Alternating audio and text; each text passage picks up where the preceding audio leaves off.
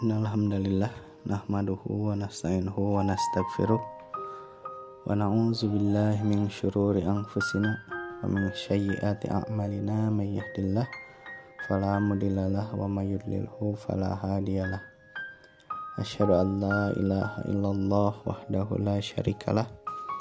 Wa asyhadu anna muhammadan abduhu wa rasuluhu alladzi la nabiyya ba'da amma ba'du Alhamdulillah. Salawat serta salam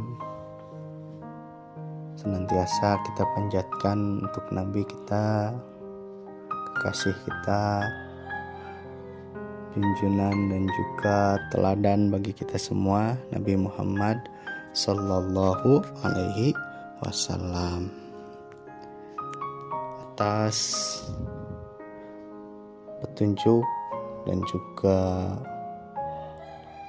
segala macam ajaran-ajaran baik, teladan-teladan baik yang telah beliau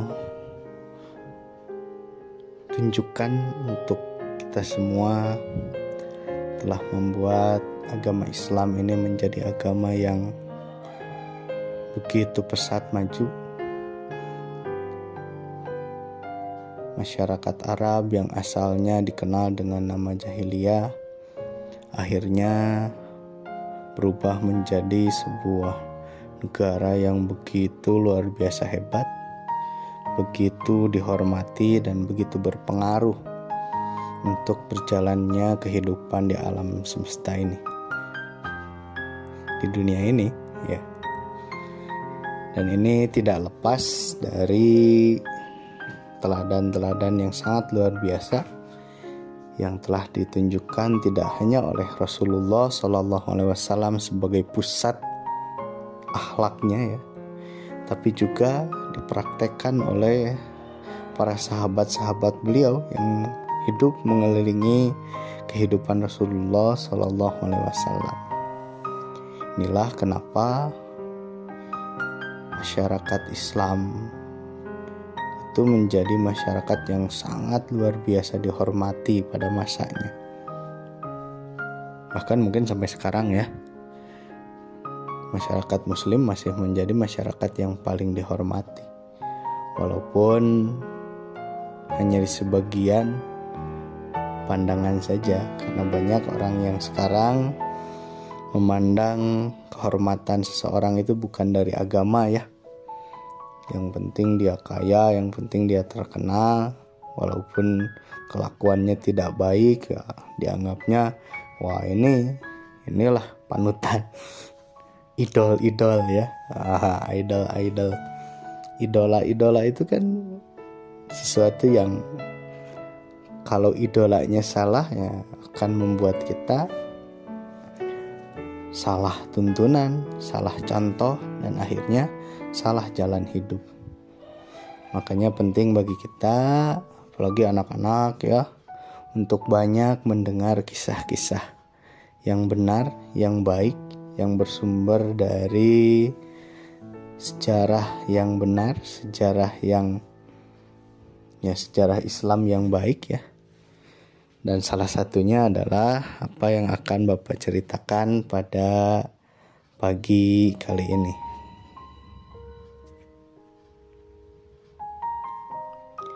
Oke. Dalam salah satu ayat di surat Al-Baqarah ayat 245 Allah Subhanahu wa taala menyampaikan sebuah ayat kepada Nabi Muhammad sallallahu alaihi wasallam yang bunyinya A'udzubillahi minasyaitonirrajim Man dzalladzi yuqridullaha qardan hasana fayudha'ifahu lahu ad'afan kasirah wallahu yaqbidu wa yabsut wa ilaihi turja'un.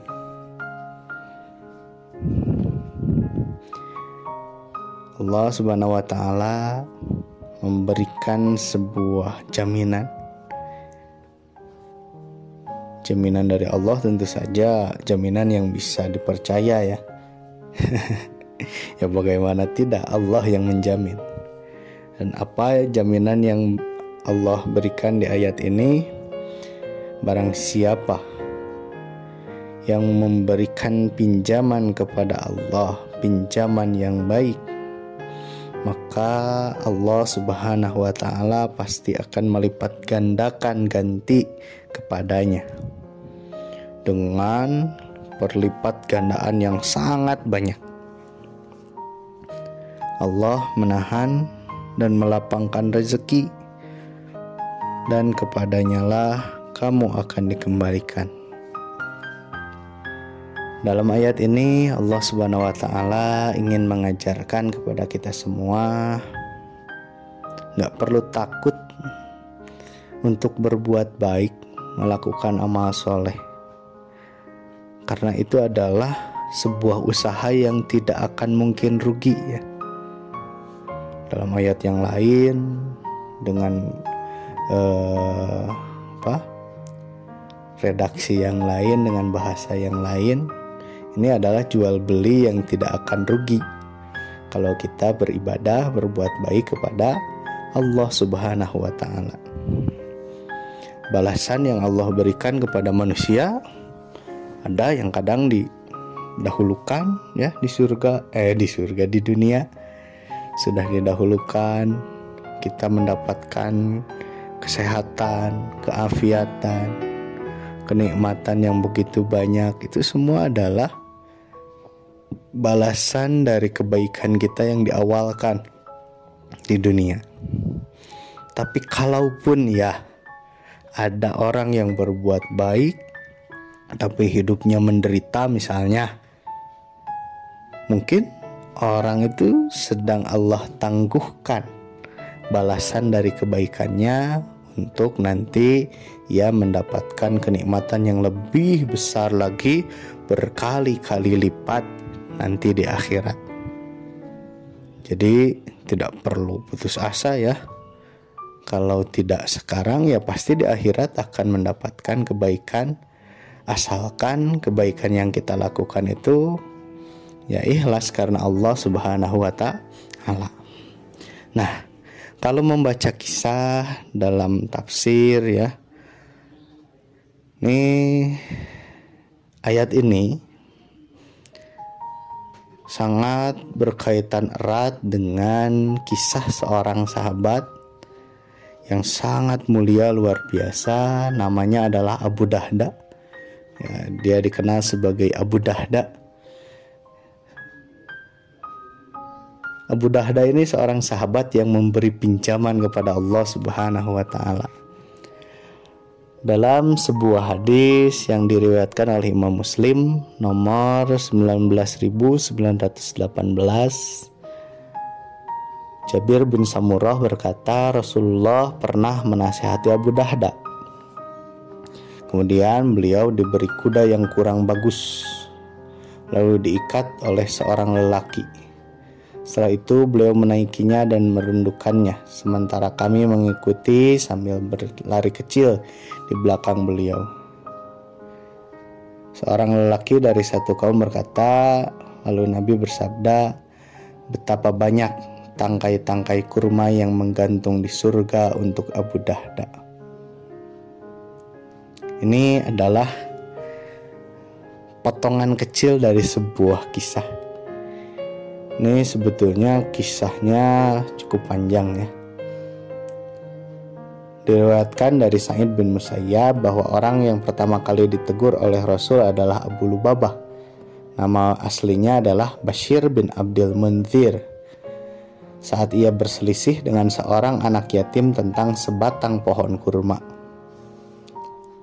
Perkara itu sampai diadukan kepada Rasul, anak yatim itu menangis dan mengadu kepada Rasulullah dan berkata, Wahai Rasul, Abu Lubabah memiliki pohon kurma yang tumbuh di kebunku yang aku tinggali. Tolong perintahkan dia agar memberikan atau menjualnya padaku, sehingga aku bisa bertempat tinggal di kebunku itu. Nah, kemudian Rasul berkata kepada Abu Lubabah, Ini Abu Lubabah ya. Beda orang dengan uh, tokoh utama dari cerita ini. Ini orang yang berbeda. Hadiahkan saja pohon kurma ini kepadaku, wahai Abu Lubabah, kata Rasul ya. Untuk kemudian aku berikan pohon ini kepada anak yatim yang tadi, yang tinggal memang tanahnya cuma sakitu-kituna gitu. Uh, tapi uh, pohon kurma Abu Lubabah malah e, tumbuh di kebun milik anak yatim tersebut. Tapi apa jawaban Abu Lubabah? Abu Lubabah menolak. Waduh, ini diminta sama Rasul. Abu Lubabah menolak. Rasul mengulangi permintaan ini berkali-kali. Namun sebanyak itu pula, Abu Lubabah menolak permintaan Rasul.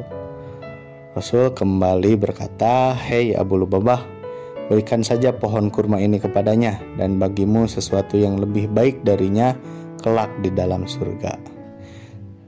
Tapi Abu Lubabah tetap enggan memberikan ataupun menjual pohon tersebut. Nih, karakter orang Arab itu ya ada yang seperti Abu Lubabah ini. Bahkan yang lebih dari Abu Lubabah juga banyak ya. Ya Abu Jahal, yang lebih luar biasa lagi bantang bantang Bantangwelna dalam karakter dirinya. Tapi untungnya tidak semua orang Arab seperti itu. Nah, suatu ketika setelah semua urusan yang dimiliki Abu Dahdah selesai, Abu Dahdah datang untuk menemui Nabi Shallallahu Alaihi Wasallam seraya berkata, Ya Rasulullah, aku tadi mendengar apa yang kau katakan kepada Abu Lubabah. Jika aku melakukan seperti itu, bisakah aku dapat seperti yang engkau janjikan? Nah, jadi ketika Rasul sedang apa? Tadi berselisih dengan Abu Lubabah, Abu Dahdah ada di dekat situ tapi ia sedang memiliki sebuah urusan. Akhirnya tidak bisa langsung uh, menghampiri Rasulullah Shallallahu Alaihi Wasallam. Dan lagi kan nggak enak. Ini Rasul sedang ada urusan sedang berbicara dengan orang lain. Kita langsung masuk gitu kan langsung ngajak ngobrol kan itu tidak sopan Nah nanti anak-anak juga gitu ya. Kalau ada temen yang lagi ngobrol Jangan tiba-tiba memotong pembicaraan. Nah, itu adalah sesuatu yang tidak baik ya. Secara adab itu tidak beradab. Nah Abu Dahdah melakukan seperti barisan. Setelah selesai setelah selesai pembicaraan Rasul dengan Abu Lubaba yang akhirnya tetap tidak diberikan pohon itu akhirnya Abu Dahdah mengatakan seperti yang barusan Bapak ceritakan Lalu apa jawaban Rasul? Tentu saja kamu akan dapat apa yang aku janjikan tadi. Abu Dahda langsung pamit dan segera pergi menemui Abu Lubabah. Ia langsung menawarkan kebun miliknya untuk menukar sebatang pohon kurma milik Abu Lubabah tersebut. Padahal kebun Abu Dahdah terkenal di Madinah dengan kebun yang bagus. Jadi juragan korma lah Abu Dahdah ini ya terkenal di Madinah, kualitasnya keren-keren, bagus-bagus, kurma yang sangat mahal dan lagi di dalamnya ada 600 pohon kurma. Bayangkan. Karena janji Rasulullah itu ia berani menukar 600 tangkai eh tidak, bukan tangkai ya, 600 batang kurma lengkap dengan kebunnya yang luas 600 pohon kira-kira luas kebunnya segimana ya? Ini pohon kurma loh bukan pohon toge ya bukan pohon cengek. Ini sangat luas. Tapi Abu Dahda berani untuk menukarkan kebun miliknya dengan satu batang pohon kurma yang tadi sedang ya sedang di di apa ya diperselisihkan antara anak yatim dengan Abu Lubabah ditengahi oleh Rasulullah tadi. Di sana juga di kebunnya Abu Dahdah ini ada mata air yang jernih yang mengalir terus menerus. Pokoknya ini wah idamannya para petani lah kebunnya Abu Dahdah ini. Bahkan rumah beliau yang biasa ditinggali pun bersama keluarganya ada di dalam kebun tersebut. Kebun inilah yang paling subur dan memiliki kualitas buah terbaik di Madinah. ya kalau dikasih tawaran gitu kan Abu Lubabah juga ngiler transaksi barter pun disetujui kedua belah pihak Abu Dahdah kemudian mendatangi Rasul dan berkata wahai Rasulullah telah kutukar pohon kurmanya dengan kebunku Rasulullah kemudian bersabda dan sekarang berikan pohon kurmamu kepada anak yatim tadi karena aku telah memberikan pohon kurma surga padamu. Rasul pun bersabda, berapa banyak pohon kurma yang Abu Dahdah nikmati di surga kelak.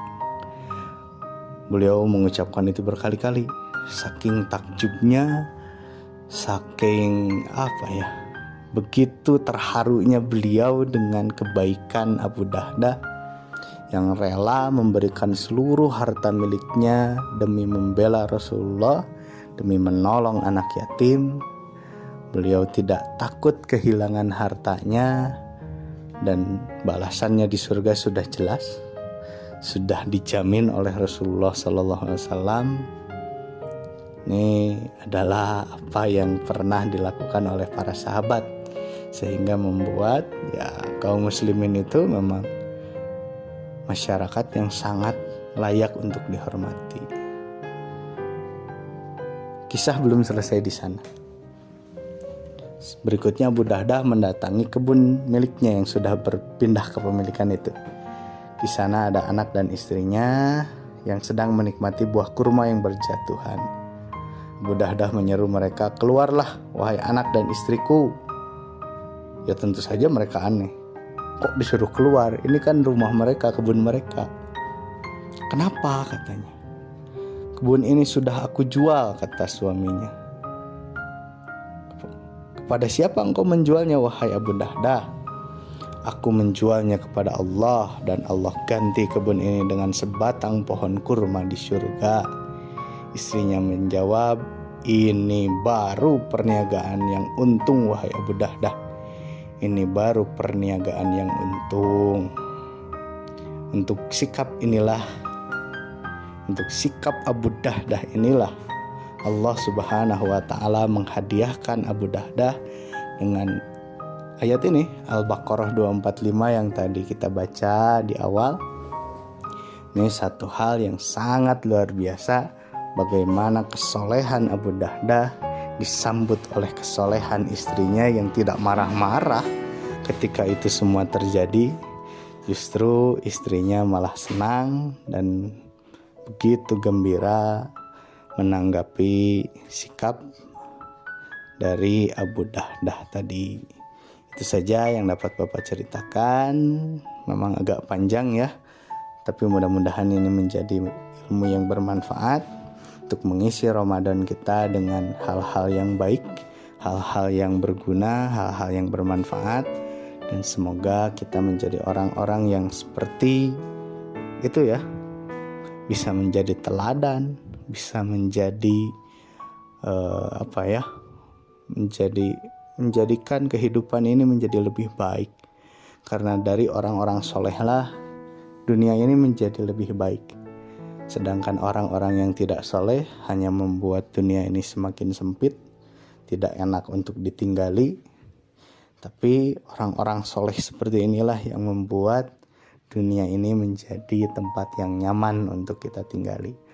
Makanya kalau kita mau menjadi Islam rahmatan lil alamin, jadilah manusia-manusia yang baik, jadilah anak-anak yang soleh, anak-anak yang berbakti, anak-anak yang hormat, anak-anak yang sopan, anak-anak yang santun, dan itu akan membuat dunia kita menjadi lebih nyaman untuk kita tinggali. Saja kita tutup dengan doa Rabbana hablana min azwajina wa dzurriyyatina qurrata ayun waj'alna lil muttaqina imama. Rabbana atina fid dunya hasanah wa fil akhirati hasanah wa qina adzabannar. Qulu qawli hadza wastaghfirullah li wa lakum. Wassalamualaikum warahmatullahi wabarakatuh